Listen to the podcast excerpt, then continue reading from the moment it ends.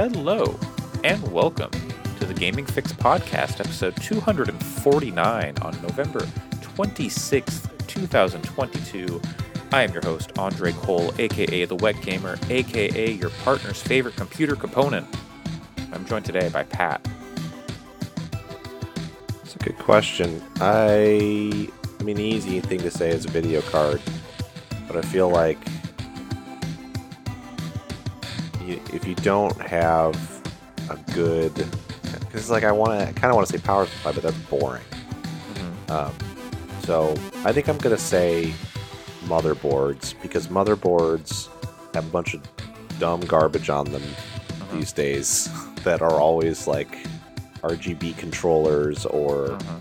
weird like Heat spreaders This- and yes and like this port is lightning speed versus all these other ports that look the same but they're not as fast we're not telling you why uh-huh.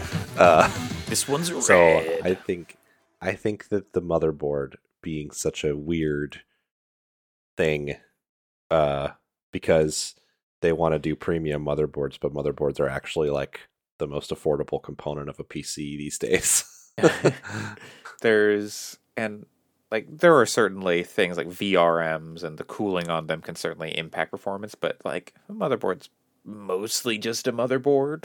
Like, you know, it's you got some different inputs, outputs on there, but for the most part, uh, you know, it's kind of Yeah, the same. And because of that, like they come up with these ridiculous features because Yeah. they need to stand out and Yep. be like, no, we're the motherboard for Or- gamers. That are aesthetic, yeah. Features are aesthetic, and it's just Yeah, real yeah, wild. it's funny. like oh god is it msi is like the mortar and stuff like that where they've just got you know all this military and the uh, military iconography asus has the TUF branding is Mhm. like you know the Yep. The metal and whatever it's silly ROG, Strix. Mhm. where's the republic of gamers on this map Uh, I think they're next to be annexed by Russia.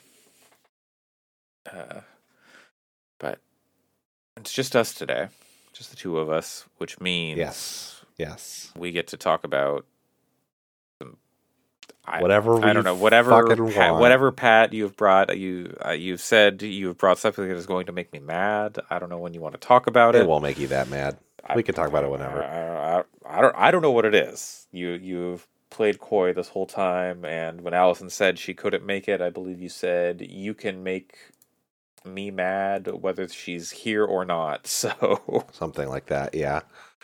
It's not really. uh, It won't really make you mad because it's not like it's No, taking yeah. time away from any of the stuff you actually care about me No, doing, which no, is just course not. reading, reading Mistborn and Rhythm of War. if anything, it's something I can. It's another thing I could play while I yeah, listen to those to, Mhm. to the books.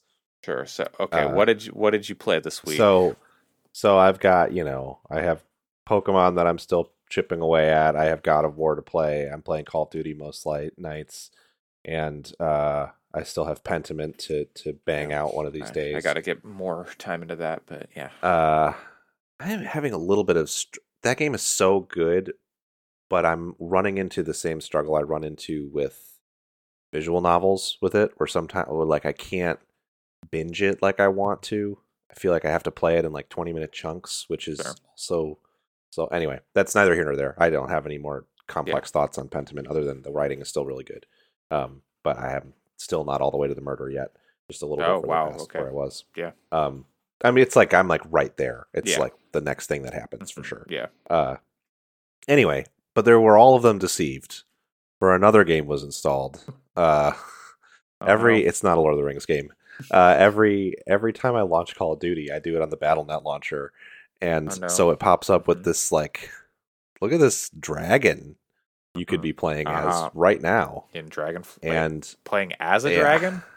yeah, dude. So is this what happens in Dragonflight?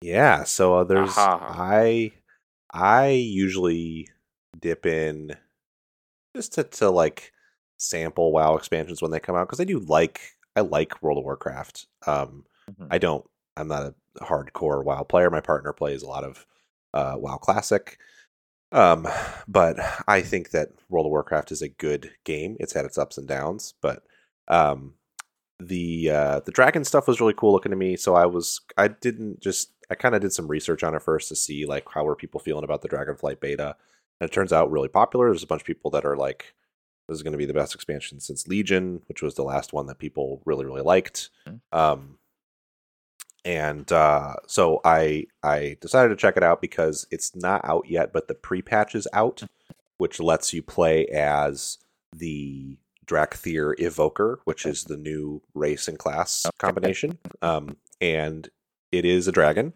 and people really liked were super hot on this class. And I found them pretty interesting because they start at level 58, and by the time you finish their they the last expansion they did a big um, level crunch, so they brought the max level back down to 60, like it was at the beginning.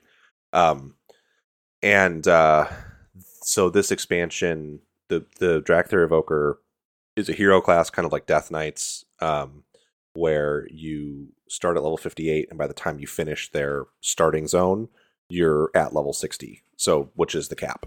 So it's like kind of it's a good class to play if you are um, either new or returning. You're super robot-y, by the way. Yeah. I don't know why. Right. Um, I don't know what it's about. Uh, hang on. am I better? Okay. Oh, now you're I you're had the so I, it might have been that I had the Dragonflight page up, and that was like something going on on that page. That's page. funny. Was, yes, I think that was. there's so a lot going on on that page. They were trying to, they were trying to silence you so that you can't. I, I was just saying, like it looks like uh, endgame content, or it, No, it puts you right there at the end of the game, so you can just get right Exactly, Into it. You yeah, so- so that's the whole progression. Exa- so I could, right? So I won't have to. So I won't do the thing I usually do with WoW expansions, where I go, "Oh, the new expansion looks cool. I'm going to start it. I'm going to start a new character," and then I spend like two weeks leveling, and then I don't play much of the new Yeah. expansion. um, this is more like, no, I can just jump in and and and then actually play the new expansion when it hits on Monday. Um, and uh, I think that the Dracthyr Evoker is really cool. It's a pretty different. They they also have added more stuff like there's an action combat mode now, which is not really like action action, but what it does is your spells, like your abilities, auto target whatever is in front of you. So you can just hit the keys and aim your character at stuff that you Mhm. want to hit. So it feels a little bit more like an action game, and it makes the the- I'm sure it wouldn't be very good for like raiding or whatever because you need precision Mhm. there.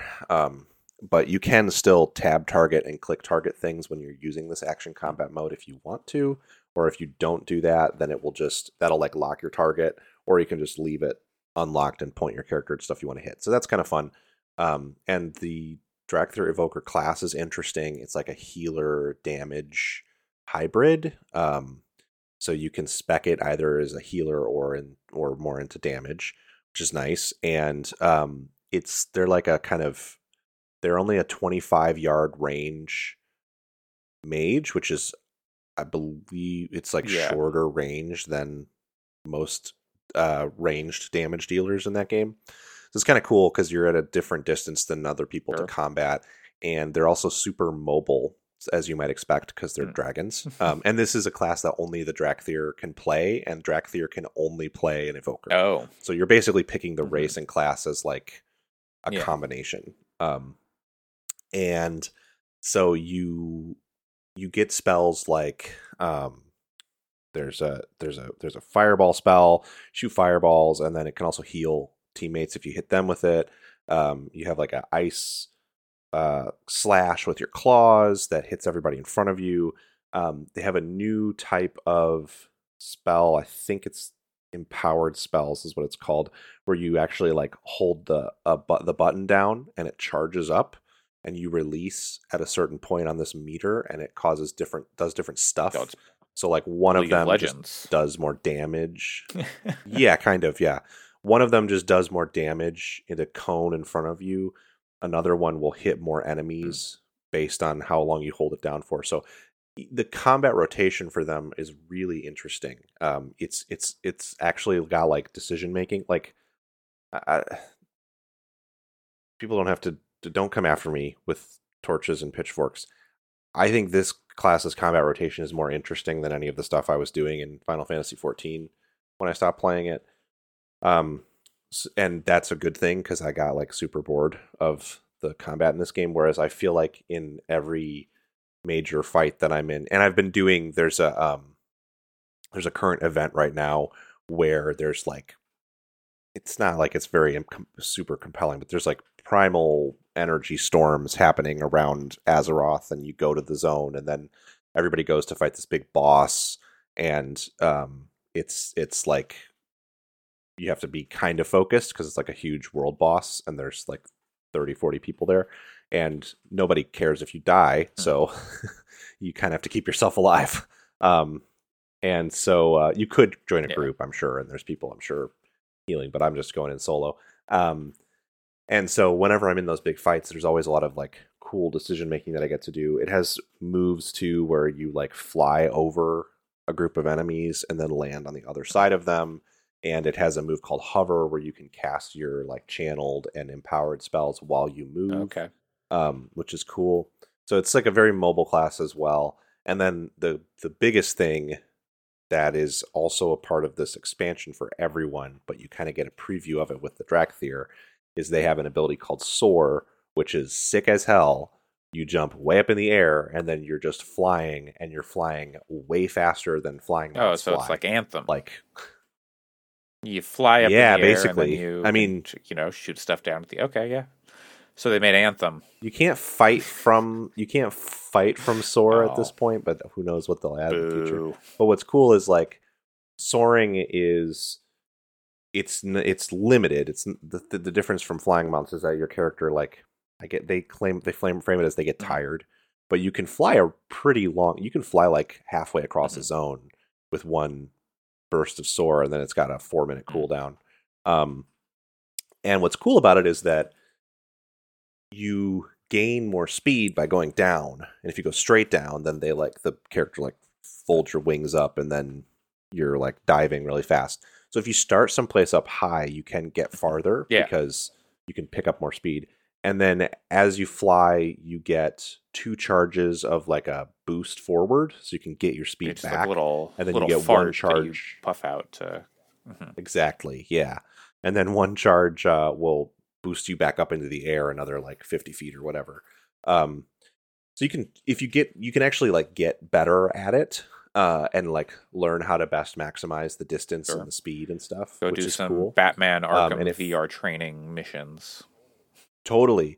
I mean, that's kind of what it feels like is like flying in, in like an Arkham game or something. It feels so different than typical WoW movement. Um, and it's really fresh and fun, and it makes just going from place to place entertaining still. I mean, yeah. I haven't played dozens and dozens of hours. Eventually, it probably just would be the same feeling as anything else. But what's cool is um, in the expansion, one of the big mechanics, as obviously it's called Dragonflight, is you get to like train like rec- recruit or tame or train i don't know how it'll be narratively presented a dragon how to recruit a dragon. that you can then pretty much yeah that you can then you can then like customize visually. It's not just like another mount in your menu. It's like it, it it's you you get pretty deep visual and i think stat customization. I think you can change the way that it like i don't know if it can fight or what um and then there's there's pieces of the game of the of the new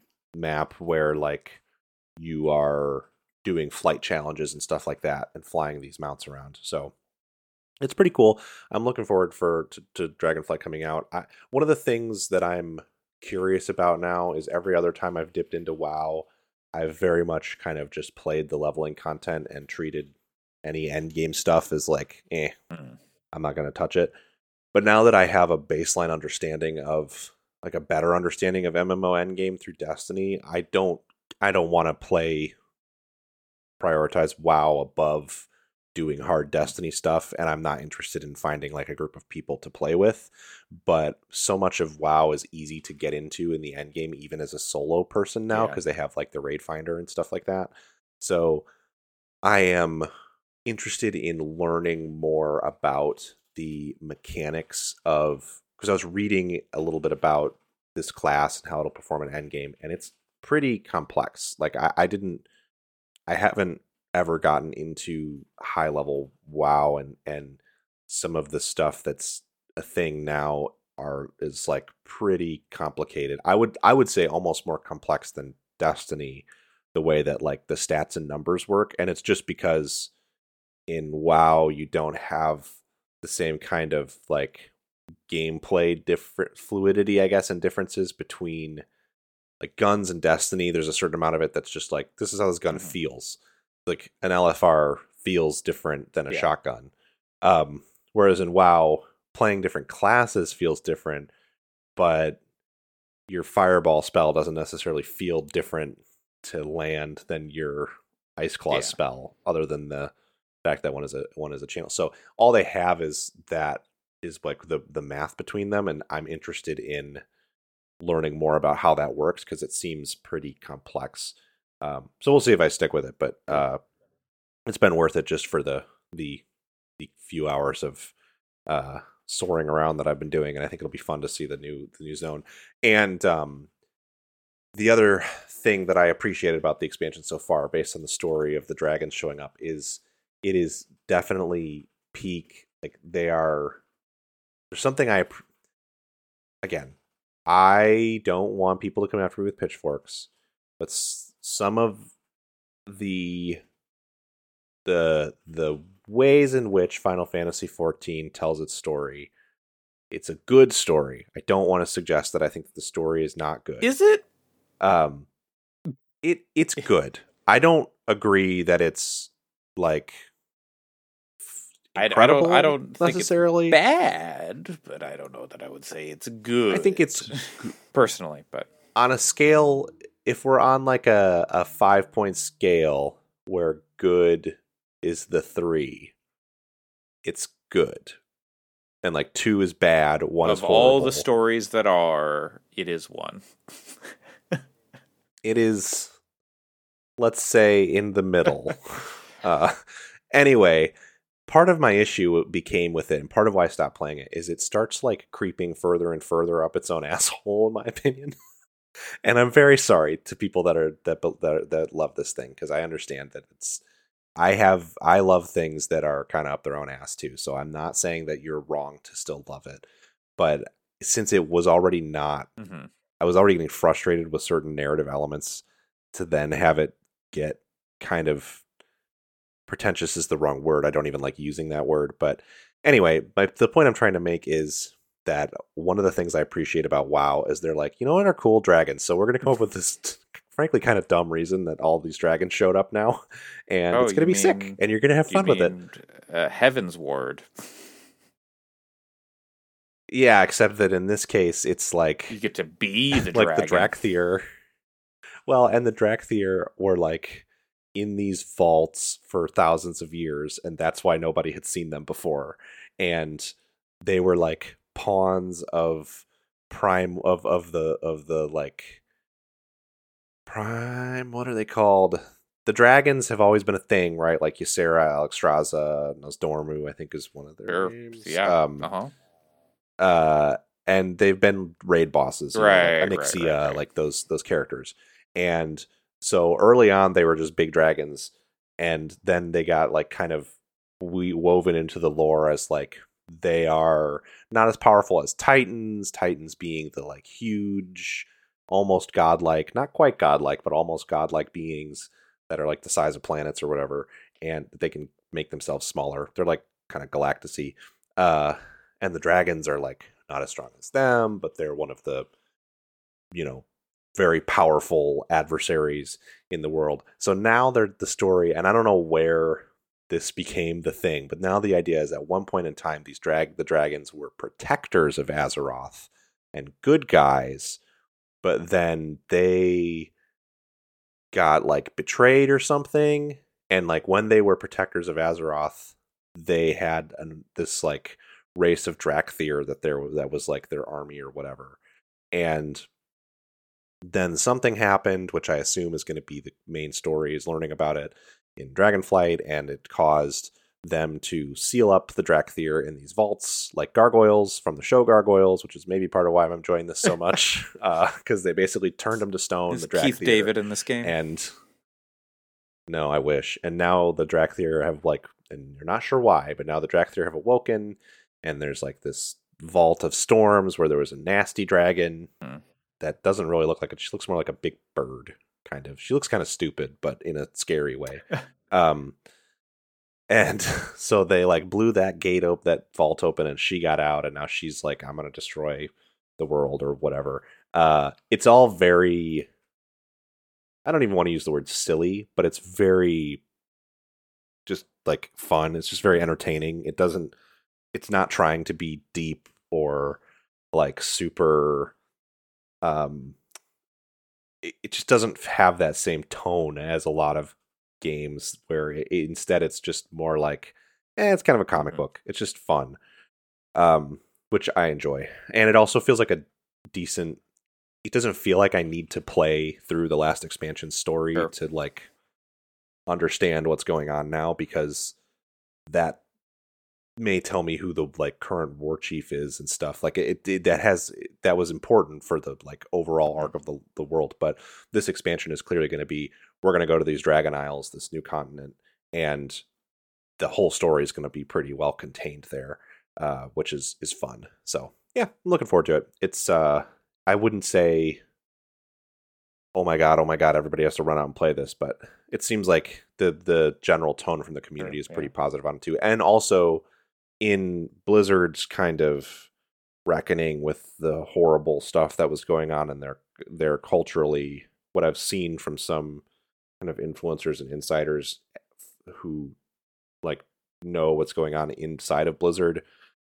the development of the last expansion was not a great time for a lot of people because they were still dealing with having super toxic both people that were involved in a lot of the the sort of sexual harassment stuff that came out about the, the studio and then also just generally sort of toxic people and there when that stuff came out and and people started leaving the company it did leave the studio in a better place again this is all third hand information but it sounds like it left the studio in a better place from a culture perspective as you would expect when a bunch of people Yeah. get expelled um and so that it sounds like the development of this expansion was a lot more um like i don't know fun's the right word but it, it didn't have that same level of toxicity uh which sounds like it's been reflected in from people who have played the beta the product itself as being a much more enjoyable experience rather than the last one that was that was cool. I think you know i don't think people hated the last expansion. My partner really liked it um but it was not it didn't seem to have the same it, it was a little grindier and it had it didn't have as much adventure kind of funness. There's also a cool uh, who knows? I don't know. I'm not saying that i think blizzard is going to be able to tell a great story of indigenous peoples but one cool moment when you know it, they do the natural thing the Dracthyr wake up the island their small part of the dragon isles that they were stuck on is kind of getting fucked up by this storm dragon causing this huge primal storm so the Dracthyr have to evacuate. Half of them go to the Horde, half of them go to the Alliance. That whole thing, as you would expect. Um, so I went Horde, and you, the the end of their sort of story for their the the pre patch stuff is the Horde are like, well, we got to go explore the Dragon Isles. Then we got to go. We got to go. Let's go. Let's go check it out. And the the leader of the Dracthyr on the Horde side is like, okay, but that's our ancestral homeland. So don't get don't get too excited about colonizing it because that's we're gonna that's gonna be our place to live. So I'll be interested to see if they do anything engaging with that uh, with that idea. Because I I would love to see them tell a good story about trying to manage something like that. Hmm. Uh, so it's cool. Full expansion comes out Monday, so I'm gonna play That's- through the that's- zones at that's least. what you need. More games. I know, right? I don't know. I it, it it was very much born. It was very much born out of this thing of like, I'm not going to force myself to play a game that I'm not Yeah, feeling totally. like playing in the moment, just because I feel like like they're supposed to be Yep. fun. That's and where I'm at. That specific evening, I was like, ah, I like all these other games that are on my plate, but I don't feel like playing any of them. Right there with you. And yeah, so that's that's kind of where it came from. Um, and I am just I am fortunate enough in a position that I can, you know, I can't do it every day, Mhm. but I can pick up a WoW expansion if I'm feeling like I want to try it out, and uh, and so yeah, um, but uh, anyway, I'll probably have a little more. I don't. I won't talk at length about it on Mhm. Future episodes, but I'm sure I'll have a little more next week once I get into the zones a little bit. I have a feeling it's going to be It's gonna be but- World of Warcraft. yeah, exactly. I is are Um, they so you talked about how their the the movement and stuff and maybe the the invoker seems more interesting does it are they with this new expansion are they doing anything to other classes to make them more engaging or is that just Well, the level cap is going up by 10 levels. I don't know what the you can do the action combat thing I Mhm. mentioned with any character and I from what I saw from watching videos that people made, it's really fun on melee Okay. characters um in particular. Uh, and it makes them feel very different.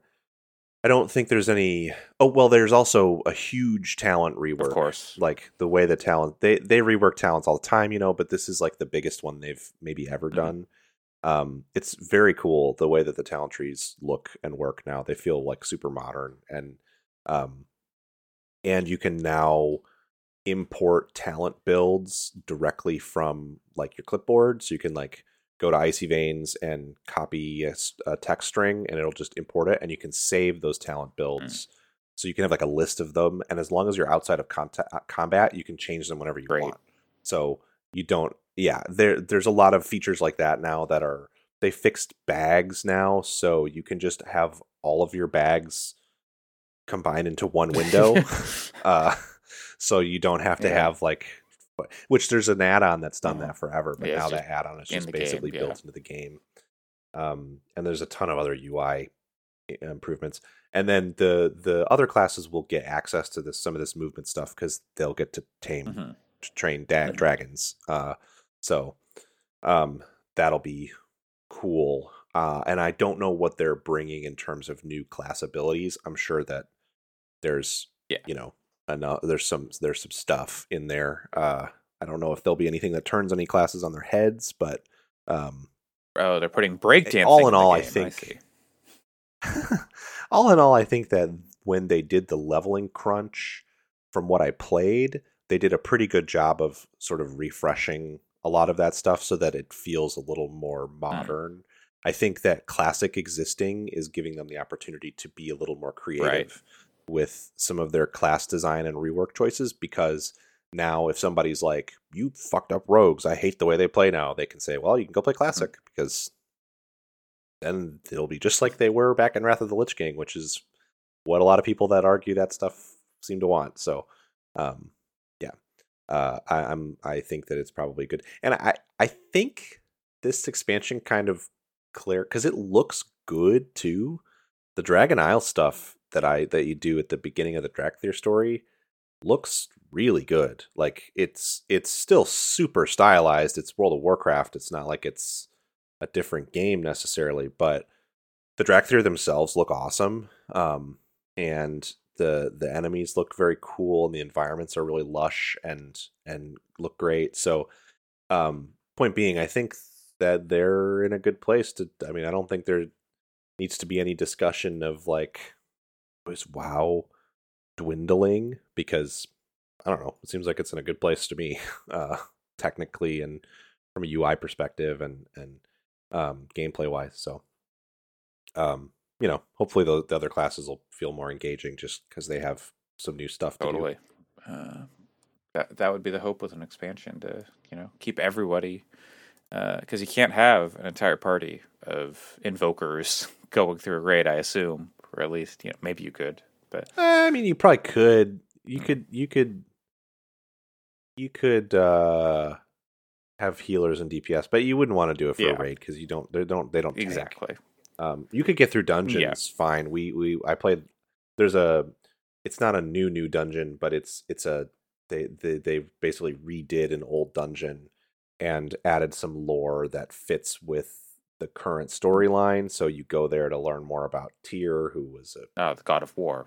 he's a guy who's involved with dragons and yeah who fucking knows man um and i did that dungeon and uh our tank left halfway through and the people were not pleased um but we we managed to do the second half of the dungeon with just five people uh or whatever Yeah. without the tank four people i forget the Mhm, yeah. group size because destiny Yeah, has me totally. all fucked up but anyway we didn't have a tank and we were fine through the rest of the raid or dungeon No. but I at least I at least want to do like some heroics stuff at the end of this. I don't know if I'll end up doing any of the raids, but I'm curious. I don't want to join a group for it, but I'm I'm curious to try some of the end game at the end of this tunnel because it's it seems like it could be pretty cool. Uh, and I want to learn some more about gearing in that game. Yeah.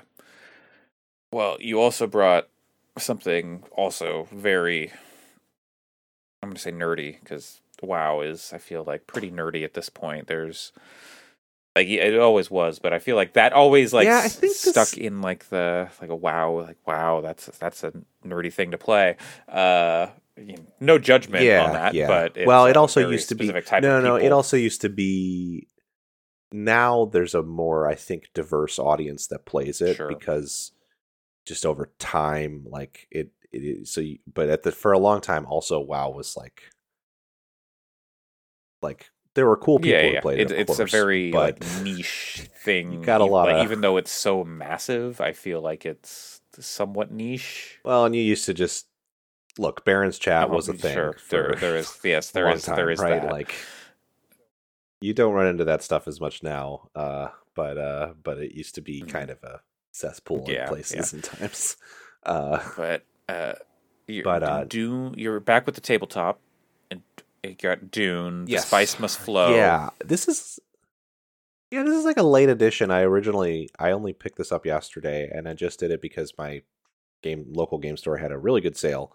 Uh, I don't know how they make margin when they have these crazy Black Friday sales, but they're they seem to be doing just fine. So whatever. I love my uh, my local game store, and I was like, you know what, I'm gonna go pick something up. Uh, and I've been doing a lot of extra work for the holidays with some contract stuff that I do. So, um, I was like, yeah, you know, this sounds this uh, that'll be my last sort of gift to me for the season is some kind of board game thing. And I didn't have anything specifically in mind. I was just kind of I looked at some lists of of top board games of the year.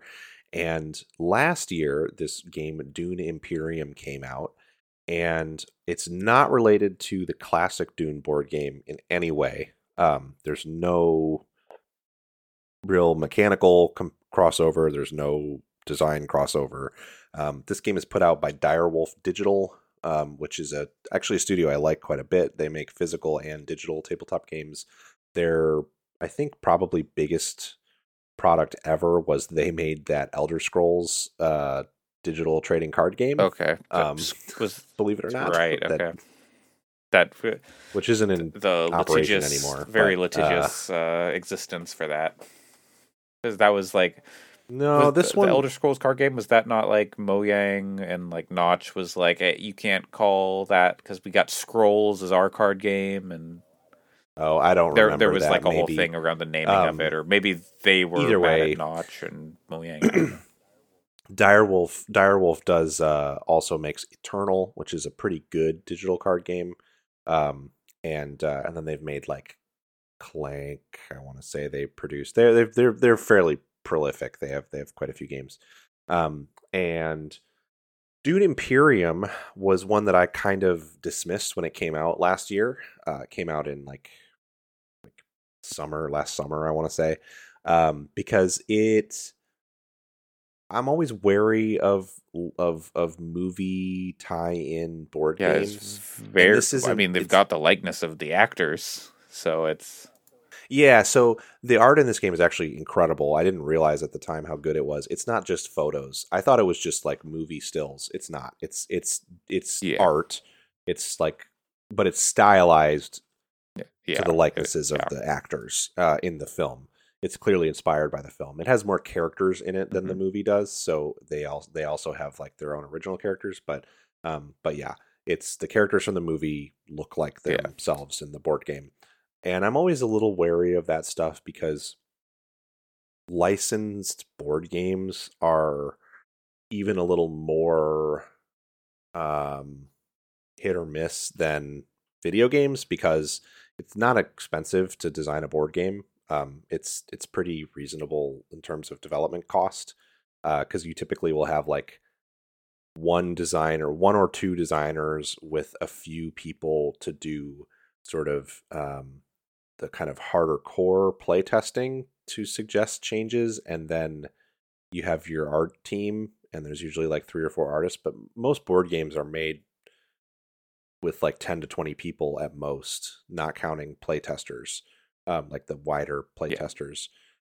Uh, so it doesn't take, it's kind of more comparable to like a book team than it is a video game team. And, you know, you can get a board game design hammered out in like a month and then play test it over it you know it, it only takes like a year to develop a board game um you and again all this stuff is uh, there's anybody out there who's like well no this game took 10 years to develop There's always whatever. Exceptions. yes and, yeah. of course but but ultimately board games are the development of board games is much closer to writing books than it is to making video games when you look at the process that that that happens um and so what that means is they're much more affordable to make than video games Yes. and so you can have studios that are like eh let's make a marvel card game and it's gonna be kind of shitty probably but we don't have to put that much effort into it because worst case people spend $10 on our marvel card game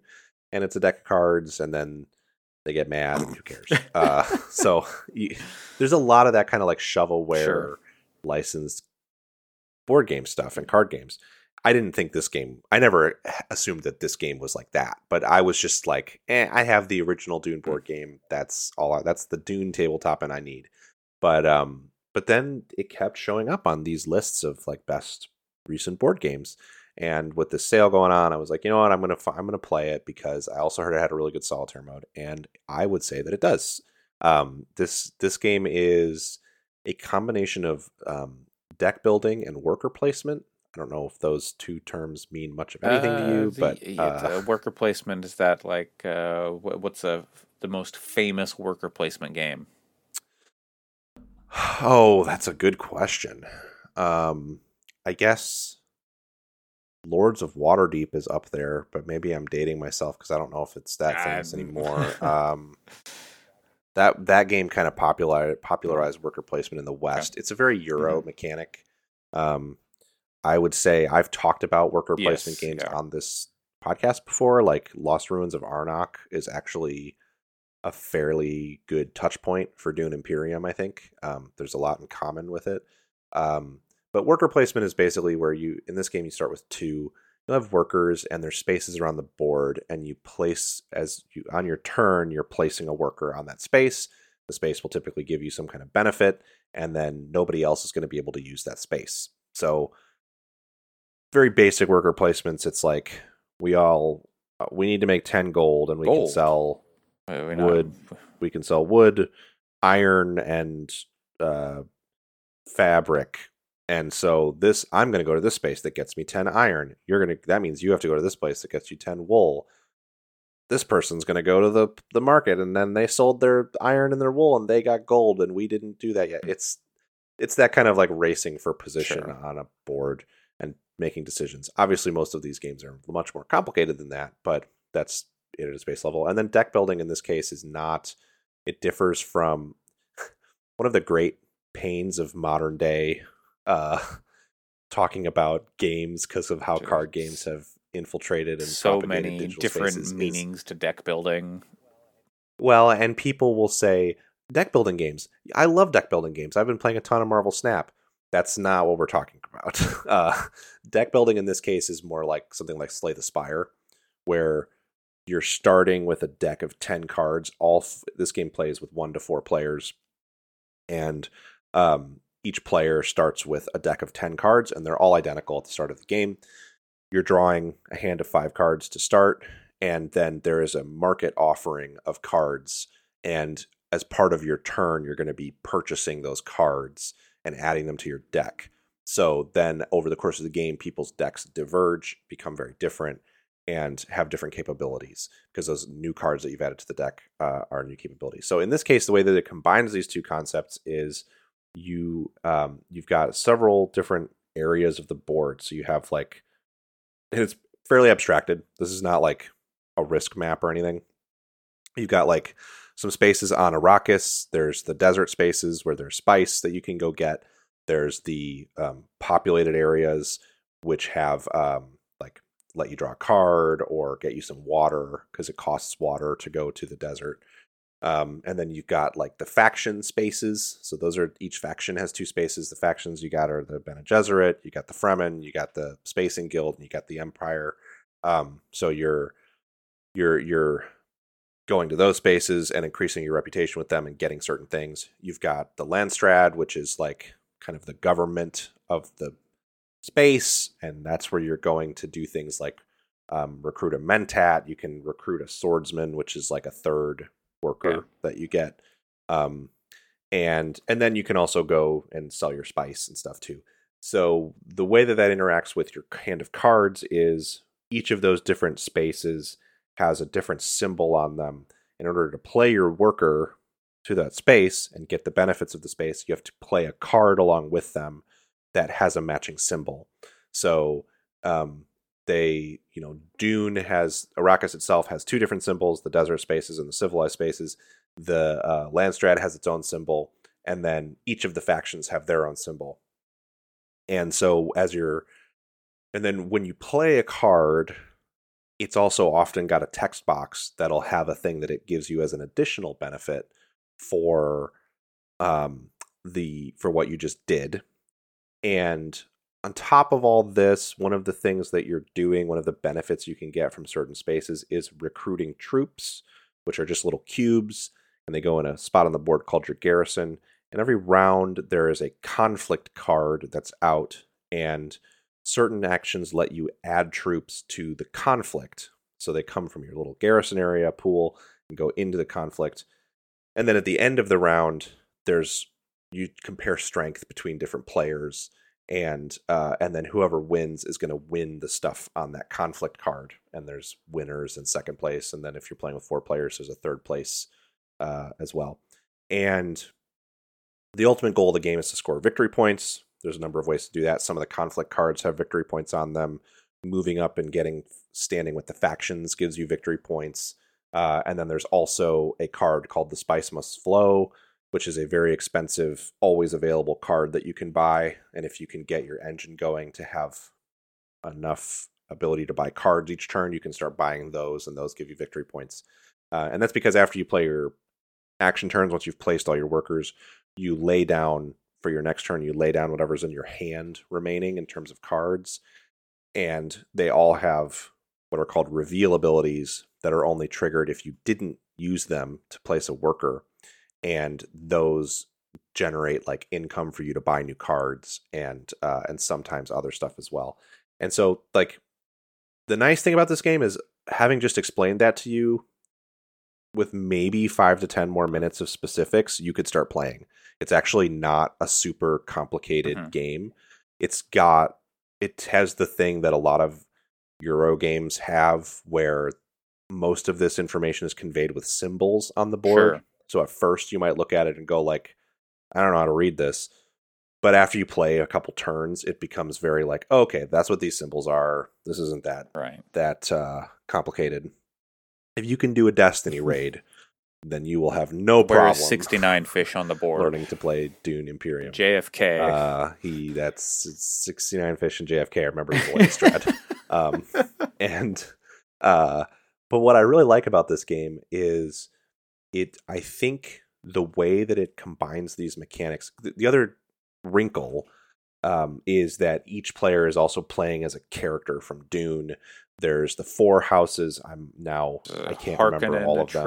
That are, well, yes. The, uh, Those are the easy ones. The, uh, is like the Emperor Imperial House or um in the old Dune board game, uh, yes. Uh, in this one, it Do any of the others even and I come up in the fucking book? I don't think they do. in passing. maybe. so in the base game for this game, it's Harkonnen, Atreides, House Thorvald, Uh, yeah, okay.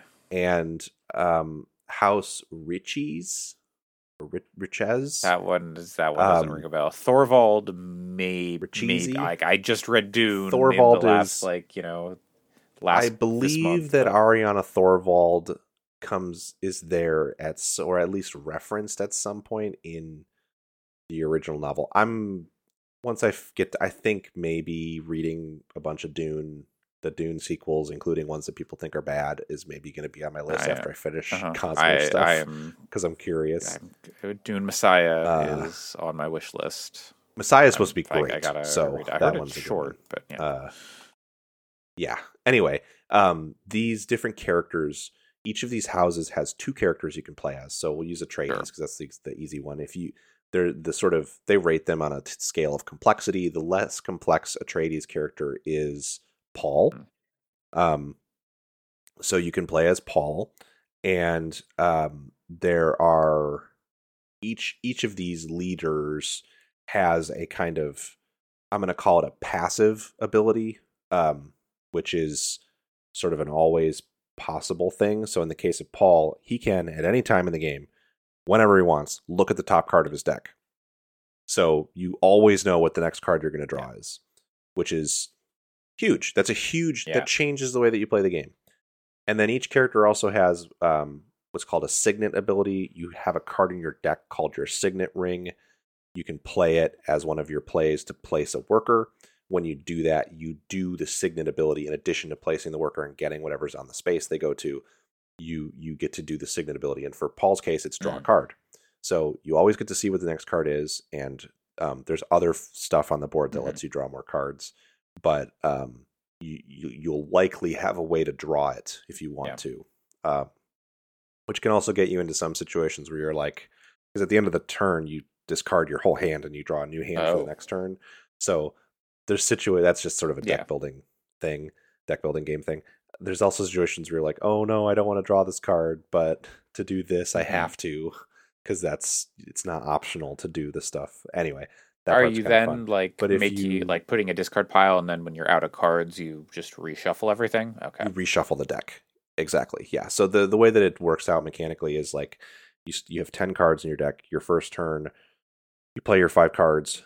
Um you let's say you buy a card at the end of the the round or at the end of your turn, which is when you do the buy cards thing.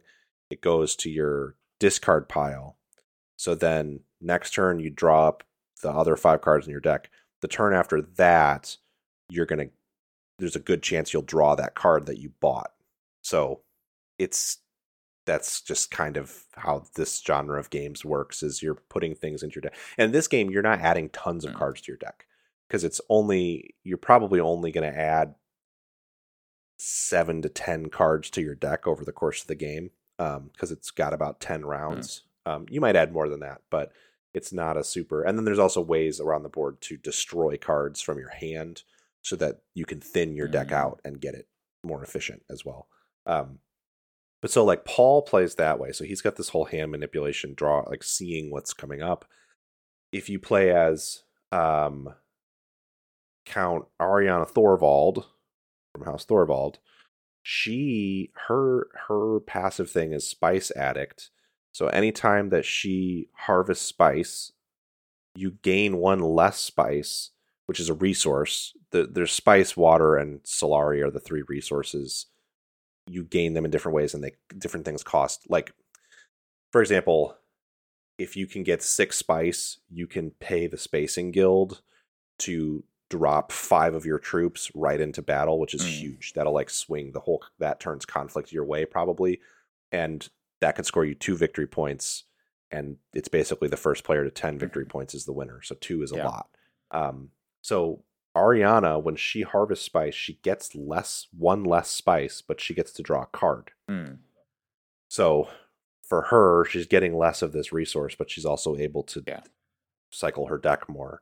Uh, and then she gets water whenever she plays her signet ring ability. So there's these different like Harkonnens is Vladimir Harkonnen, uh, not Rabban. Rabban is like the easy Mhm. Harkonnen. Vladimir Harkonnen is like the hard one. He he has an ability called Master Stroke, where at the start of the game he secretly chooses two of the factions of the Bene Gesserit Space Guild, Emperor, Empire, and Fremen. He chooses two factions. The first time that he deploys four or more troops to a conflict, he reveals those two choices that come on little tiles, and then he gets one influence with each of those factions. So he's like, based on how he deploys into conflicts, he can then, out of nowhere, gain influence on these tracks with these factions, which is sounds like gibberish, but it's it's a weird ability that is is that could be very powerful in the right situation. So the characters really do swing the game into a very different being a very different kind of thing.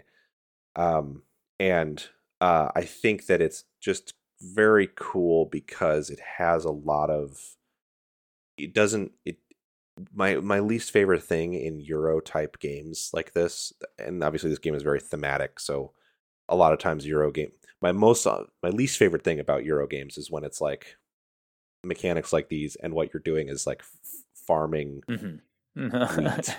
uh which is a lot of euro Harvesting games spice. um yeah like viticulture phenomenal game it's also about running a vineyard and i don't think that's a very compelling board game You're just uh, out here with all the hot takes concept. today. You're just burning at so many Yeah, angry emails it's about incredibly your well designed It's Final Fantasy uh, 14 opinions and games about vineyards. know. It's anyway this game's theme is cool obviously i like dune love dune um but also uh what i the other thing i don't like about euros is sometimes when you're playing them you'll come to your turn and you'll feel like you have to waste your turn because you don't have what you need to do the thing you need to do so it's frustrating because it's like well i can tell here that i've sometimes it feels like a chess match in a bad way in that like one wrong move and I may as well just concede.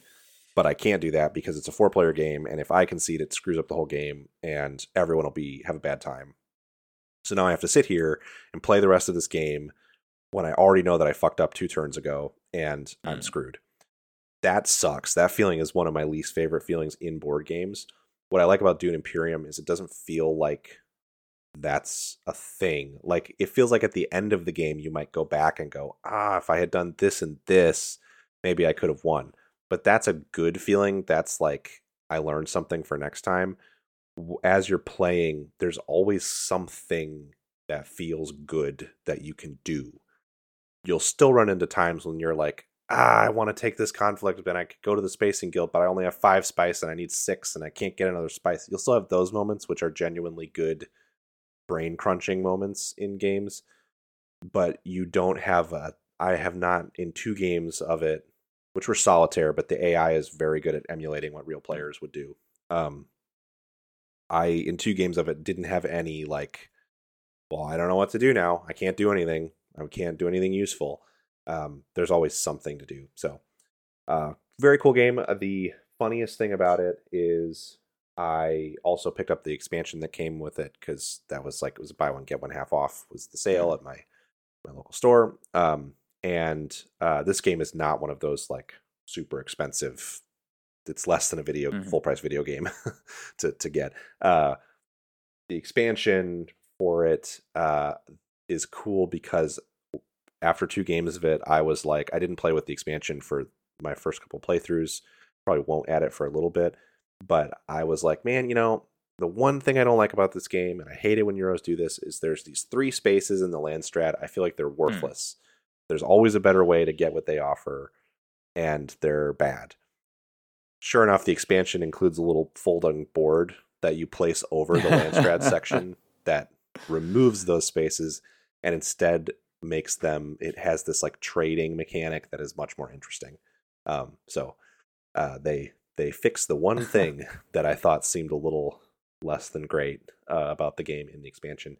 It also adds like techs and um some crazy new characters that do really wild stuff uh and then there's another expansion coming out in two weeks ish uh, that is themed around the Tleilaxu tanks. It's called Immortality, which is a thing that you wouldn't know Oh. about from having read the first book. I only know about it because I've played the old Dune board game, and it's a big part of it. I don't want to spoil it for you Yeah. because it's got some pretty fucking Okay. wild stuff going on, but uh, it's I'll it's look forward to it. it's- yeah uh, and the board game sounds like it, it adds that the expansion sounds like it adds a lot of cool stuff to this game um, to kind of further refine it and hone it. So seems like people are super hot on it too. It's i've one of my friends was saying one of my friends owns the game store that i shop at uh, and he was saying uh, that their eurogame guy is like crazy about it and loves it. And that's high praise because Eurogame people are usually pretty picky. Um, so it is uh, self-described Eurogame people anyway. I like a lot of Eurogames. I would not call myself a Eurogame Uh-huh. guy. Uh, and uh, so yeah, uh, very cool game. Highly recommend trying it out if you get the chance because it is uh, very enjoyable. I'm sure at some point it'll get a digital Maybe, yeah. version too because that's the thing now, and it's made by a company that literally makes a lot of Sure. digital card games. So uh, I've been looking at the board game geek, uh, just like the, the pictures section to like, okay, I see what you're talking about here. And there's one where it's the Baron Vladimir Harkonnen card, and they someone just pasted over an image from uh, David Lynch's Dune with the Harkonnen with the Baron Harkonnen from that, uh, which is very goofy, pointless, but Yeah, yeah. that yeah it. I would possibly be interested in playing this now that I'm a fan of Dune, which I didn't expect to happen. I, was, you know, it's not on my radar, and like I watched the movie, I'm like, oh, mm, I, I guess, and then read the book. like, oh, okay, I see. Uh, interesting. Yeah, maybe. yeah, it's good. It's good. We we should. It's. I know we've said this about a lot of things, but we should definitely play it sometime. It's uh, it's it's on Tabletop Sure. Simulator, and um, It might be I'm in sure that the real life that- simulator in a month and a couple days. True. Yeah, yeah. We could definitely. That's that's a very good point. Eh, We could, and it actually is apparently really good two player. It's one to four players. Um, and when you play it solitaire, there's two AI players. They don't build decks of their own, so it's missing the people buying stuff from the market that you Yeah. wanted part. But they have their own deck of cards that you flip the card, and then it tells you where they place their Oh. worker and so they place workers and deploy troops and all that stuff like they, they they're very functional so when you play a two player game you include one of those ai characters but they can't they play a little differently they don't score Mhm. points all they do is kind of act as a foil to your worker placement um and and uh they have an effect on conflicts as well but they can't win conflicts so only one of the two players can win and then uh, three and four players you're just playing with players see, I see. Well, we'll we'll have to look Yep. into look into that in the near future. Uh, I uh, brought a couple games this week, just you know, quick little check-ins. I haven't played a ton of either one, but they've been games I've been thinking about for a while and uh, have gotten back to this week. One, uh, I originally started. Ooh, I don't know. I, I tried the demo, and again, I went back to the demo today. But I tried the demo, and I wanted to play this game in Japanese, and you can't pause the cutscenes in Monster Hunter Stories 2. wow Like regardless of regardless of the doing here? Japanese thing, like why on earth would you make a game where you cannot pause the cutscenes? it's a good question Like I, I, and they're not like so long or anything, but you know, they're a couple minutes or whatever, uh, occasionally. And that's you know that's just annoying. And so if I'm like, oh, what was that thing they said? I can't just like pause it and go look. You can go and watch the cutscene again. But if I want to try and you know follow the story as I'm going, it would be nice if I could pause the cutscene and go look up a word I don't know because there are a lot of them. Mm-hmm, mm-hmm. But I'm I'm able to follow along mostly okay. That there was I don't know there was a light. They were having a festival and there was some light from a volcano or a mountain or something, and they're like, we got to go investigate. And so now I've got to my characters become a rider is what they call it in Japanese, and you see that mountain, you can colonize it. it's already colonized. You're on an island. You're on an island, and you're like a Okay. tribe or like a village that lives on the island, and like native people Mm-hmm. to this island. It seems. Yeah. Okay. Um, I don't know the full history, but there is like some sort of uh Pacific Islander vibe going on with your uh with your character in the town. Turns out that they were they fled there because they were all Nazis, so it's still problematic. But Yeah, that's that's exactly what happened. That's the that's that was all in Monster Hunter Stories one, but this is Monster Hunter Stories too. exactly, exactly, yes. uh, Nazi Hunter Stories. Um, but yeah, so yeah, there, there's the light, and then they're like, oh, we got to send this teen out to become a a rider, whatever you know. That's what they call it in Japanese. I don't know what they call it in English because there are, of course, some localization differences. Even though they're using like English words sometimes, that still you know they change it in English. And so then that's like, Mhm. okay, I got to go find an egg and hatch the egg, and then that will be my monstie, is what they call it in English. Of course, Monstie. yeah. Uh, hmm Show me your monsties. Mhm, mhm. And so you go out with the uh, village, uh, like the village rider. I I don't yeah I don't know the social structure of the place, but she's like hop on this Velociraptor, and you know the Velociraptors from early on in Monster Hunter. It's you're you're riding on one of those. And you're friendly, and then you go off and you have like Pokemon battles, kind or JRPG battles. They're not really Pokemon battles. They're JRPG battles. Yeah, it's similar. They- yeah, yeah. Pokemon JRPG Mhm. battle. You know, they're JRPG battles too. But Yeah. uh, so you're you, but you've got a party here where you're made up with your friend and your uh, monsters that you're going around with.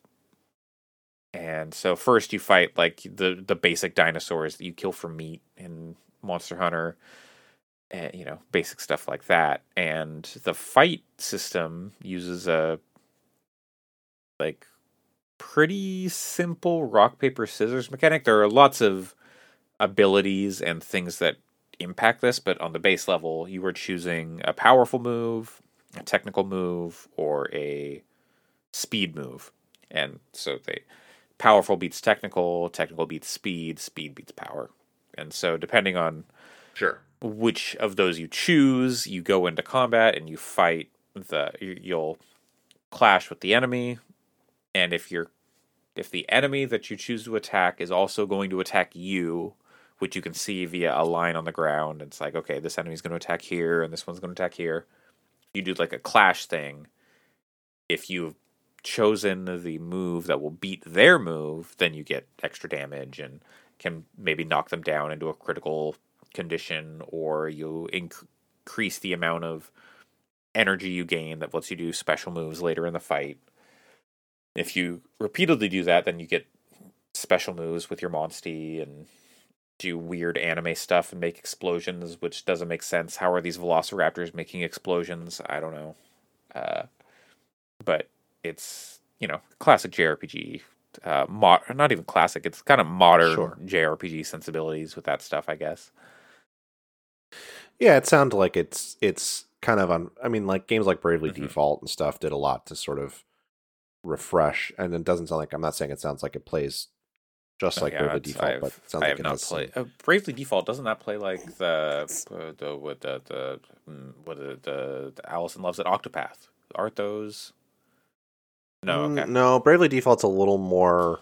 Um, Octopath is definitely more Mhm. traditional. I would But say that's got like the, Bravely Default has the stuff with like on Octopath. So Yeah, no, Bravely Default has like it's it's like it's like kind of old school JRPG combat, except that it has sort of some move selection stuff, Mm, like you're mhm. talking about, that affects when you go and Oh, right. Mhm. what your character does because you can be you can brave you can do a brave move or a default move and it's right. yeah, know. default move. I mean, it, it doesn't sound yeah i know it's it doesn't sound like yeah. it's plays the same as monster hunter stories but i guess i'm just saying it Yeah. sounds like monster monster hunter stories always sounded like it was a little more modern Yes, it, it is. than some of those even than like something like Ocarina yeah, or like if uh, the other recent JRPG I've played is Dragon Quest Eleven. It it's like that's very vanilla, and Monster Hunter Stories has yes, a little very traditional going on. Even though on the surface it seems pretty simple, where it's just like okay, this move beats this move, this beats this move beats this move, and etc. Uh, th- but they do start to. They also incorporate weapon types into it. So the first example you get, I've only done like a couple of combat encounters and kind of the first story thing, but you fight another one of the Velociraptor type enemies, the one that has it's like pink and has feathers and it likes to pick up stuff and in the fight it picks up a big Mhm. like boulder or a big rock and it's holding it and it's gonna do something with it. I guess it's gonna attack you and crush you with this rock and you're you're fighting it and the game's like, Oh, you gotta crush this rock, oh god. And but with your sword you, you you're just you're doing no damage to it. Like okay you got to switch to the hammer. And you pull out the big hammer and then the big hammer can do a lot of damage to this rock. And so then you can smash the rock put the enemy into a vulnerable state where you can do a whole bunch of damage Right. to them and there's like three i guess three different classes of weapon i think you've got like the heavy probably it's probably like a similar speed powerful technique thing uh, I have not gotten far enough to see it, but it's got a lot of the things that you have come to expect from Monster Hunter. There's crafting where you're picking up honey and mushrooms and spider webs in the forest, and then you can craft those into different recipes that you get throughout the game. Uh, and yeah, all that stuff. It it seems uh, cute and uh, interesting. The of course you've got like your your little mascot character. There's a, I guess it's Palico, but they're all Palicos, right? It's it's a little talking cat, and yeah palicos yeah, cats yeah, are palicos It's yeah, yeah. it, it's more more talkative than other Palicos because normally Palicos are just there and they're like Sure. yeah and smacking stuff with hammers. This one is. Uh, I don't know if sassy's the right word. He, he's he's like Meowth from uh, Pokemon, where Mm. he likes to talk, but then he's constantly getting like embarrassed and weird stuff is happening to him, and you know, uh, he, he seems like a lovable scamp. But the first thing he does is like, "I want some donuts. Like, give me some donuts," and then he later has a donut, and I'm like, "Where did you get a donut on this island?" There's no like Dunkin' around here. What what is going on here? It's like a chocolate glazed donut. It's very I know. I have that same problem. There's no Dunkins Really? around Huh. here. not East Coast. No, they don't exist. No, it's an East I mean, Coast. there thing, was yeah. Dunkin' in my hometown, but it was years ago. I don't know if they're. I don't know if they're if still. only. But you know that. I, I don't know where this cat got this donut. It was very confusing. But then, so then, like I, Well, he didn't get it in Seattle. True. Uh, so you you get this egg from this dinosaur and you take it back to town, and then guy does some weird dance, and then it makes the egg hatch, and you do you have these like medallions. So you do like a Power Rangers, it's Morphin Time thing, and while the egg hatches, and that's what makes the monster like bonded to you. I guess I'm not sure. I'm playing this game in Japanese. There's a lot of nuance I'm probably missing, but I have been able to like at least read the tutorials and follow the conversations decently while they're happening. Be like, okay, I I know what I'm supposed to do next. And like, okay, you're like, so you went with me before, but now you're saying I got to go do this next step on my own as part of my training to become a rider and become official or whatever. Uh, but after like an hour, my brain was started to like, oh god, what are you doing? What this is not uh, this is not okay, and started to shut down, and it became hard to just like, read any more tutorials. so I had to I had to step aside. Sure. But I think I'm gonna pull the trigger and buy it on the Steam sale, and because if I get a Steam Deck, uh, that's where I'd like to play it is on Steam Deck, and it would be Oh, yeah, just sure like pick it up, put it down. I think you c- on Switch you can like sleep the system, and then that'll like pause the cutscene. I don't know if that'll work on Steam Deck, but you can't just like sleep your computer and it'll just keep playing. Apparently, people have been complaining about it. Well, Steam Deck, eh, eh, that's Yeah. frustrating. On on Steam Deck, it will suspend Yeah. games for you. It's I don't know what black magic Yeah. it's doing Yeah. to make it work, but it's weirdly it Yeah, just works. so- So. there's even some games that have online connectivity that it just like I flip it back on and it's like okay, we're reconnected, and I'm like, Why can't? what are you? Why doing, don't the other Deck? consoles do that? What the hell? Yeah, Uh, seriously. Yeah, so I'm probably gonna pick it up so I can uh, give it a, you know, continue to poke away at it. Uh, you know, whether that's like a couple minutes at a time or an hour at a time or whatever. It it see it's like just over my level in a way where I can make sense of things, but still have to go like, what the hell? What what is that word? I don't I don't know, but I think it'll be good practice for me, uh, and more engaging than like Pokemon. I just wish I could pause the cutscenes or something, uh, so I could, if I get distracted or whatever, because that's just bad design in this day and age. Unacceptable, but yeah, that's Monster Hunter Stories two. Pretty cheap on the Steam sale. I think it's like less than twenty bucks. Uh, maybe like fifteen. Uh, Yeah.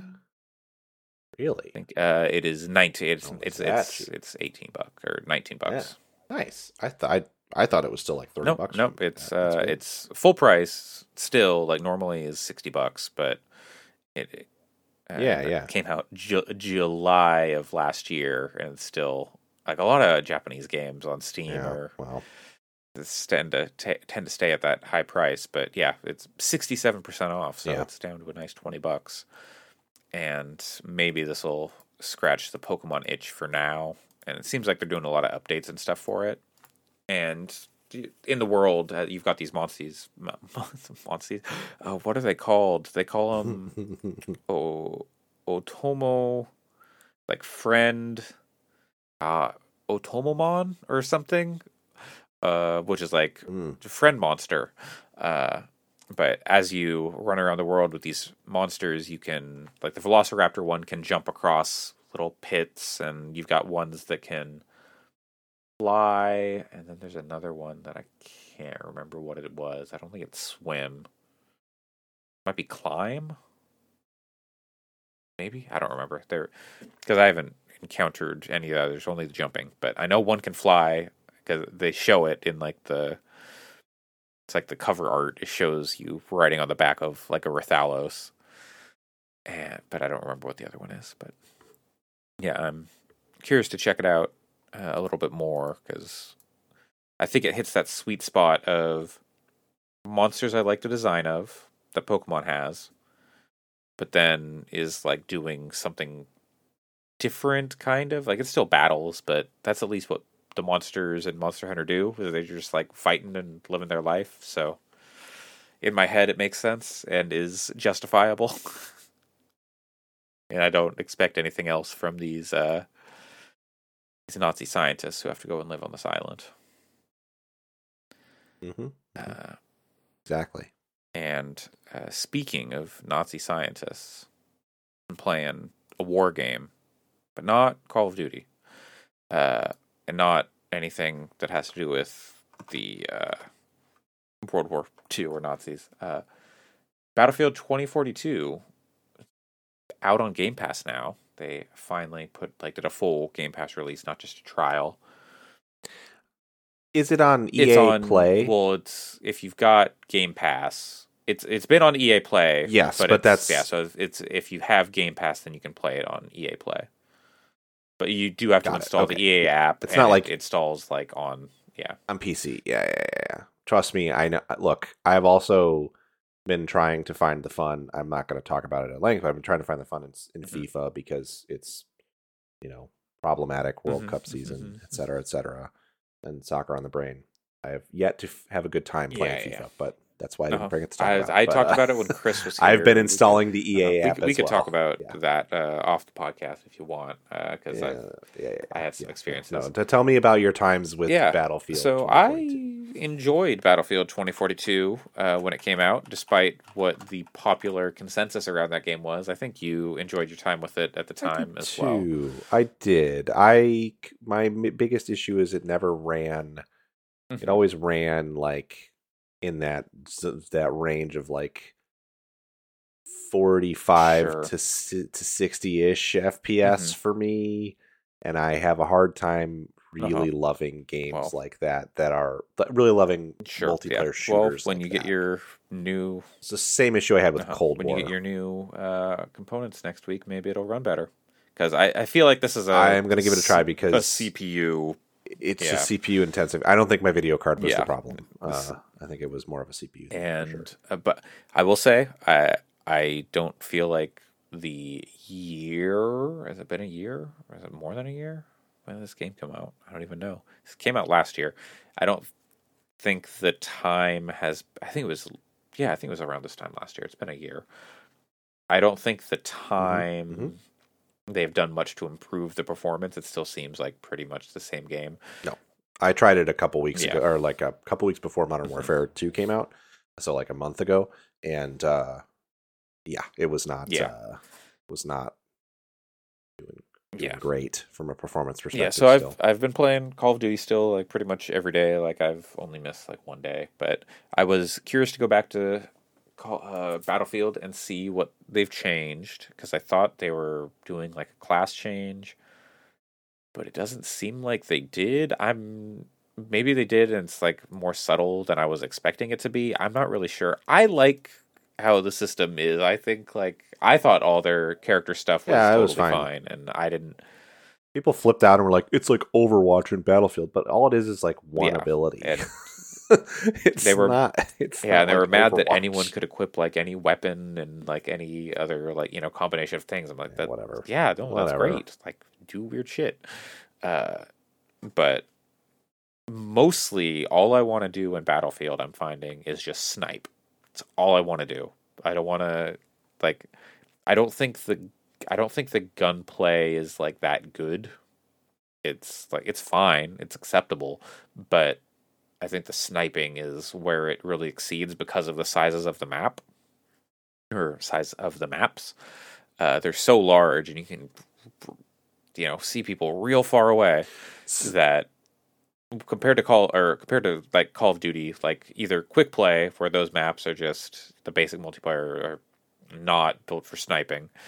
Uh, you you can have like some corridors here and there, or you can play Ground War, which has you know some sniping stuff, and you can, but I just think it's not as satisfying as the Battlefield 2042 sniping. the maps are cooler in Battlefield 2042 Yeah. than they are in Yeah, Ground War.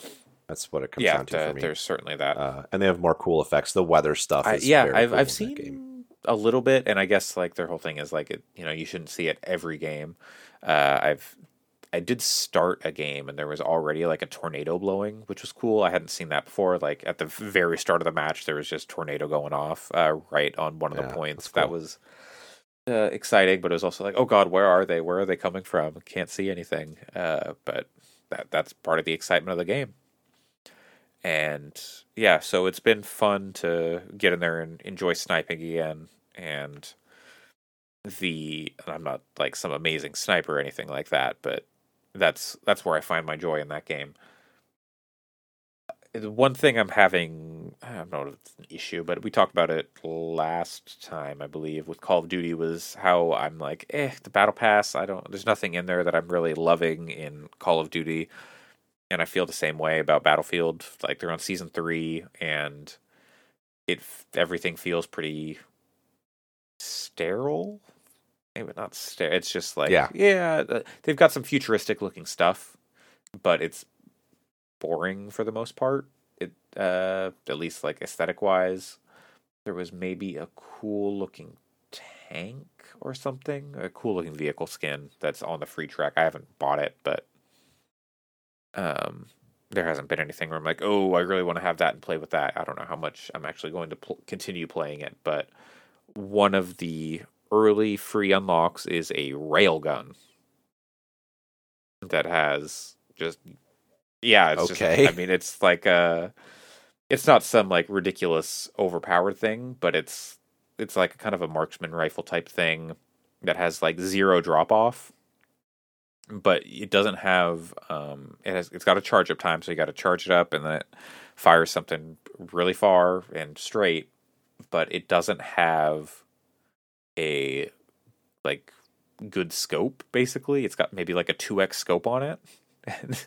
So I took it into a game and I was like, I wonder cuz I I just like I'm just to go in and try this. And I land up on like some high area over some shipping containers, uh, parachute down, and I pull out the gun. I'm like, okay, let's snipe. I'm like, wait, this is a 2x. What the hell? But uh, I was able to like make out some people and knock some shots off and took down some few uh, took down a few dudes with this uh, with this railgun, and that was pretty cool. But I wish it was a little more silly or something. It holds like twenty shots per magazine, and you get like hundred and fifty like reserve ammo, so you can just like fire it forever if you find a good spot to hang out. But I, yeah, I'm sure some people are doing something weird with it, but I don't know of what the other weapons in the season pass are like. But it's, if they're gonna do futuristic, a futuristic game, it makes sense to do stuff like railguns. Oh, yeah, I'm- I'm all for it makes it. sense to do stuff Yeah. like railguns because a lot of the Put lasers in yeah, there, man. Uh, a lot of the there's like a pistol in there. I'm not sure what the pistol does because I haven't unlocked it. Um, but I think the I said you know the gunplay is like eh in Battlefield, and I, at least in my opinion, because I haven't gotten super deep into it, but I think the weakest maybe eh, weakest point is it takes a long time to unlock weapons and stuff in that game and there are only a handful of like each type you know maybe there are like six or seven of like assault rifles maybe and then like there's like Yeah. f- at early on like i'm level 54 55 and i still only have like three pistols and like those are the only thing you can put in your sidearm and stuff like that. And I'm just like, come on, give me, Yeah. give me something. Let me unlock some more stuff. Yeah, I am pretty. I think the gunplay in that game is good. The biggest thing that it has that I I actually don't know that I like sniping in it as much as I do in Call of Duty, but part of that's because I like that in quick play Call of Duty the weapons are a little the sniper rifles are a little more hit Mm, scan. mhm. Um, sometimes managing the ballistic Dude, people. The uh-huh. drop I love that's that's what I like about in- Battlefield is is managing that and like lining up, yes. having to like having conceptually to account for like conceptually I like it a lot more, but what it results in is in games when I try to snipe, it's like I look at the leaderboard at the end and I have like 4 Uh-huh. kills that I scraped and clawed for because I carefully Mhm. lined up every single shot and somebody who ran around with an SMG has like 47 kills and I'm kind of like Yeah, I, I don't I don't care about that. Uh, I I just I want to when I'm playing Call Um, of Duty, I care about that. But when I'm playing Battlefield, I'm just like I just want to get the, I want to get the cool sniper kills. sure. Uh you should play Arma. Absolutely Uh, not. but uh the the uh the um the thing that I just don't think is as satisfying in Battlefield for sure. So the thing that is objectively, in my opinion, better in Battlefield than it is in Call of Duty is the destructible uh, environments. Now, Call of Duty maps, it just wouldn't Mhm. fit for them to be destructible in the standard quick play. I think it sucks that Warzone and Ground Mm. War doesn't have destructible environments. Like Warzone would be so much more cool if I could drive a Sure. ITV or Oh. LTV, whatever, through the wall of a Mhm. warehouse to go inside. Like, and it's so stupid when you're driving those vehicles around in Warzone and you hit a fence and the oh. fence is like, nope, rock Yeah. solid. It sucks.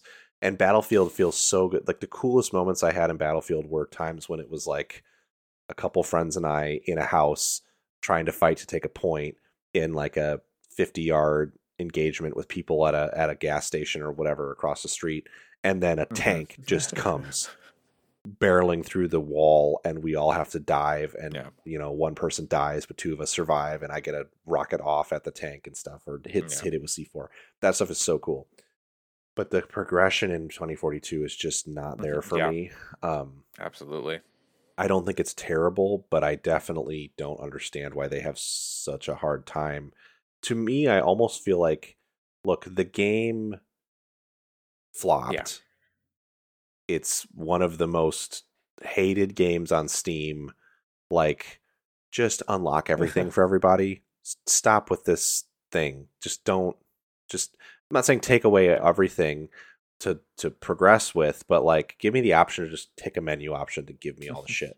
That way, I can just Yeah. play the game. There are Um, like and- yeah, it's they want you to do grind so much more to get everything. Yeah. Like, you have to grind each weapon to get the attachments for that weapon. And the way they have it set, like the attachment system in the in the game is really cool because you can on the fly in the middle of the game, you Yeah, can the way you you've change got them, like yeah, a mhm. menu of three things per like slot that you can like you can have three different scopes that you can take on and off and three different magaz or ammo types and barrels and uh, under you know Sure. under barrel attachments and stuff like that or whatever it is but it takes so long to unlock them. You have to get like it's and it's per weapon so it's like you have to get 500 kills with this weapon to unlock this thing. It's like why?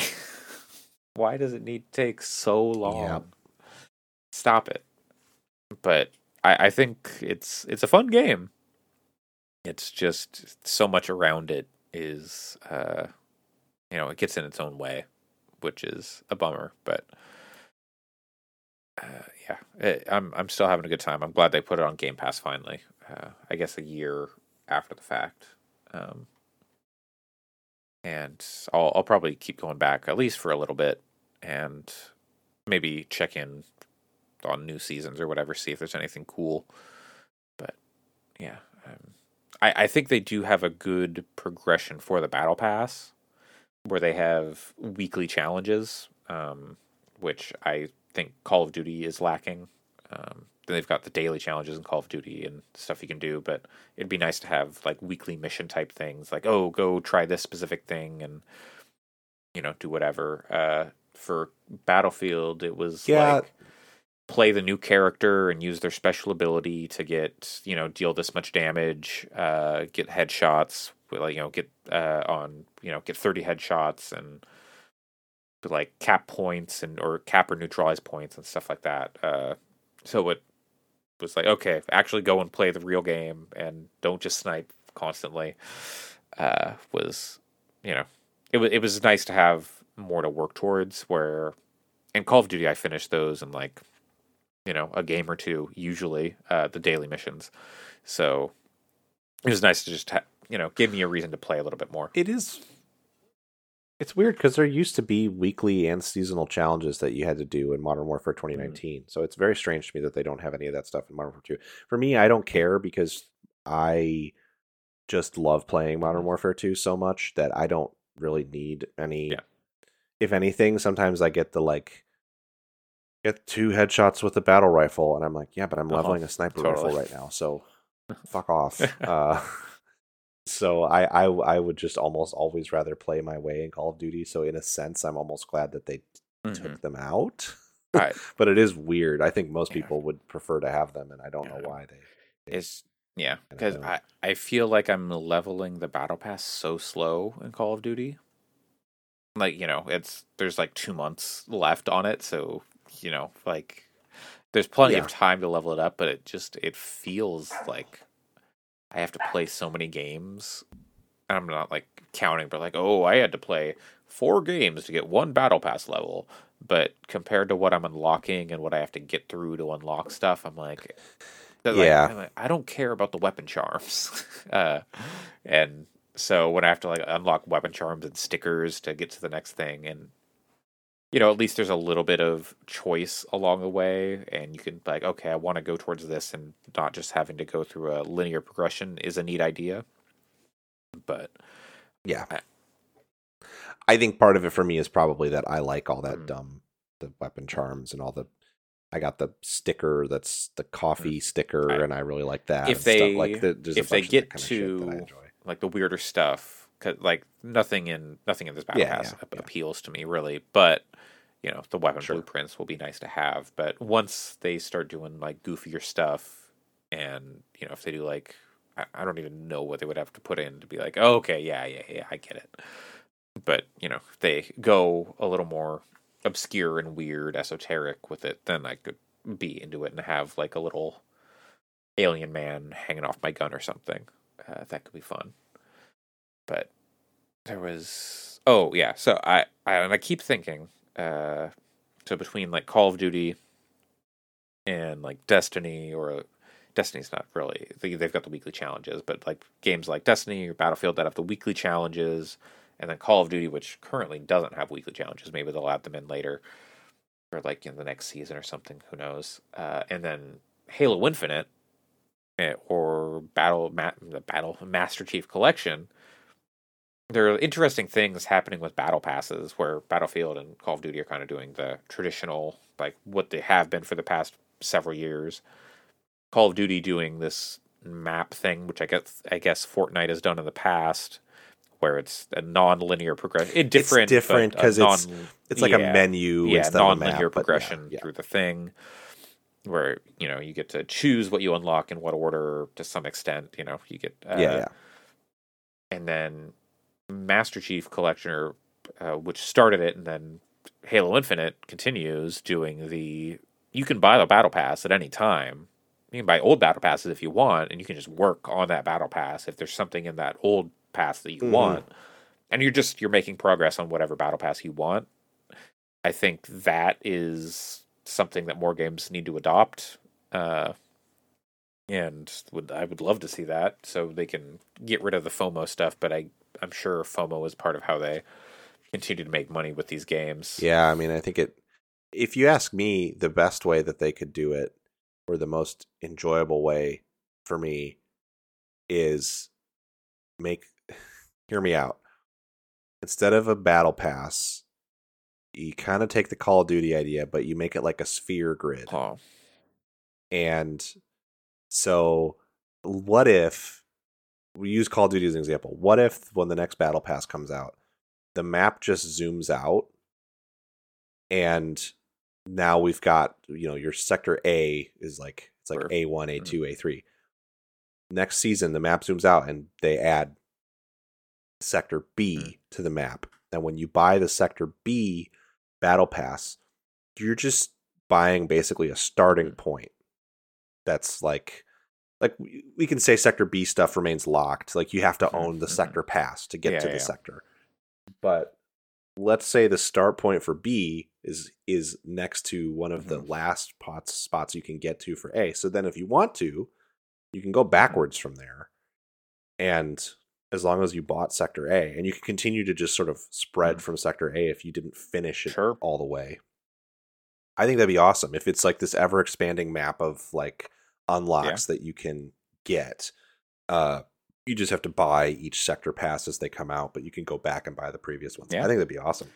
Um, it, it would be super cool, and I think it would give these games longer life. Yeah.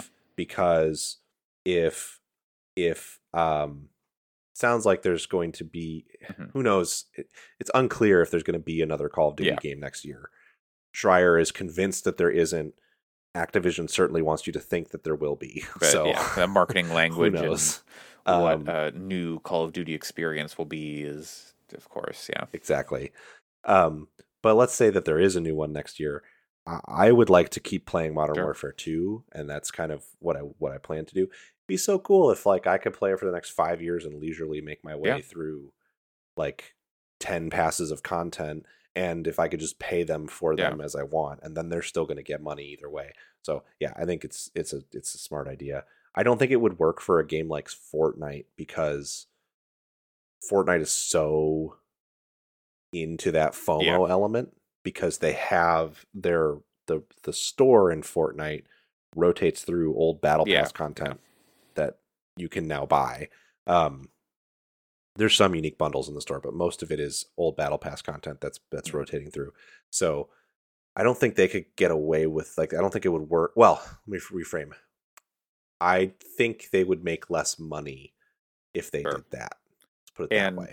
Fortnite Uh, at least. I mean, you could do like the it's season two or whatever. Uh, like you know, or what are they in? Like, well, not season two. What what's the chapter like chapter three now or or, yeah, whatever whatever they're on. Yeah, whatever. Uh, if they like, okay, you can get the battle passes for chapter three now, or chapter two is done. Now you can go back to chapter two stuff, or you know, whatever. Uh, I I think there's a way you could do it, or like you can buy an extra battle pass at some point. You could have like you could have like the the current battle pass, and you could have one old battle pass, and you know something like that. I don't know.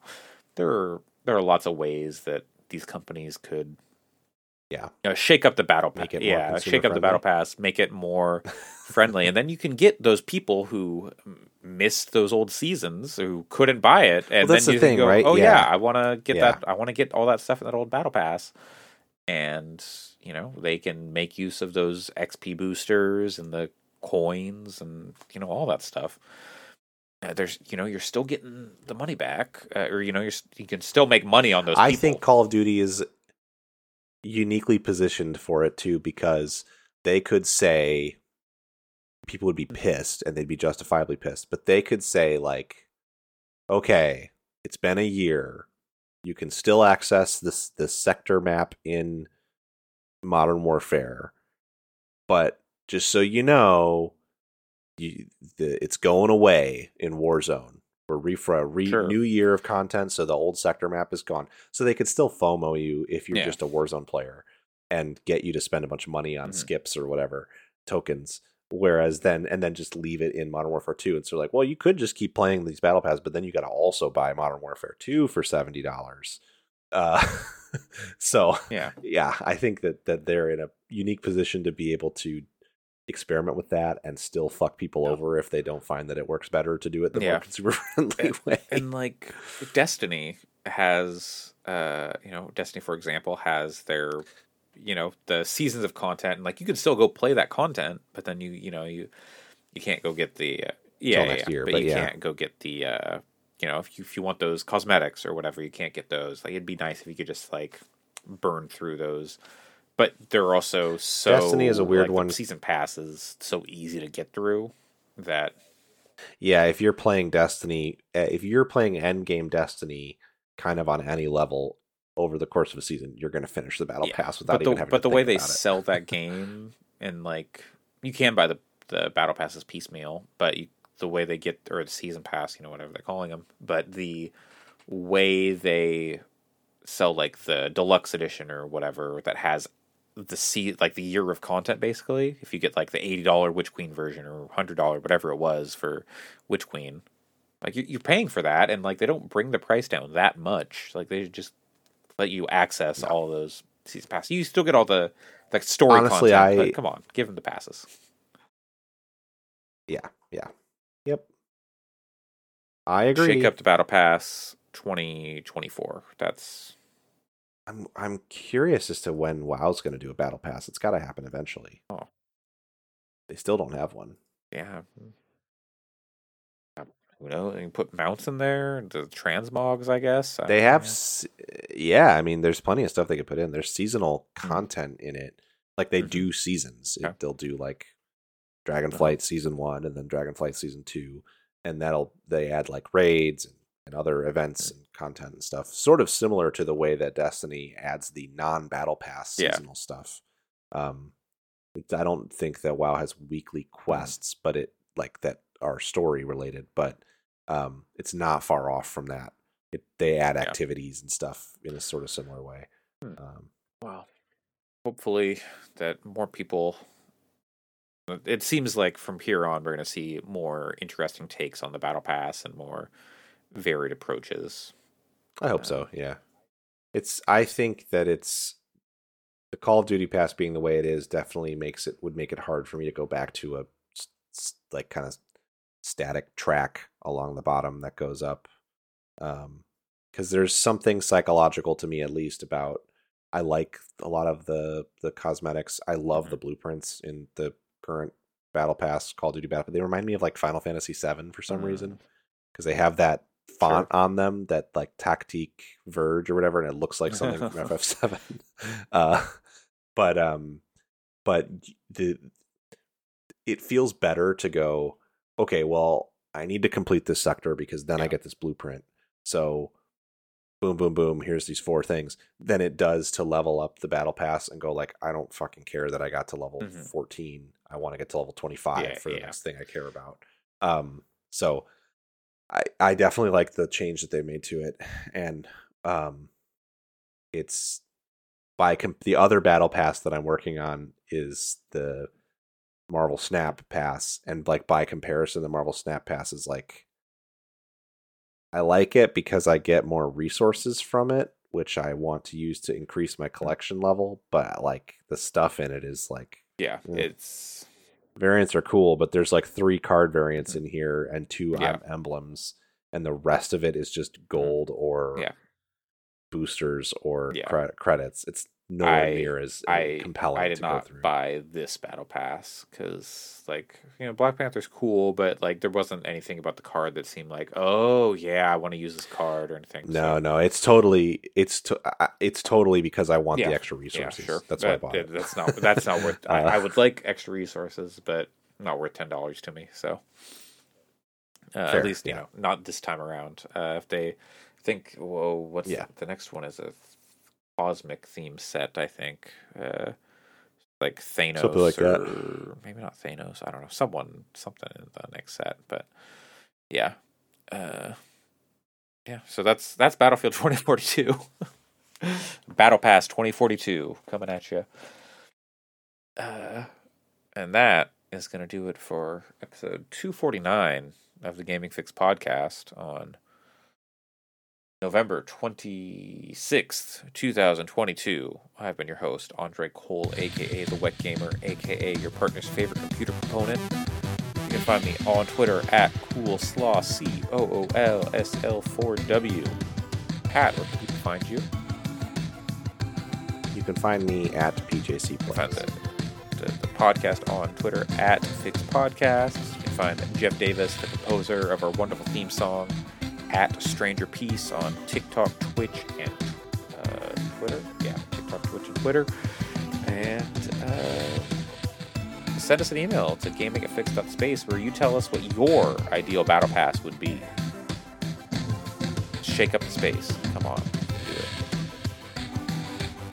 Thanks for joining us. We'll be back next week with another episode of the Gaming Fix Podcast. Happy Thanksgiving, gamers. Also, stay wet for all you non Americans.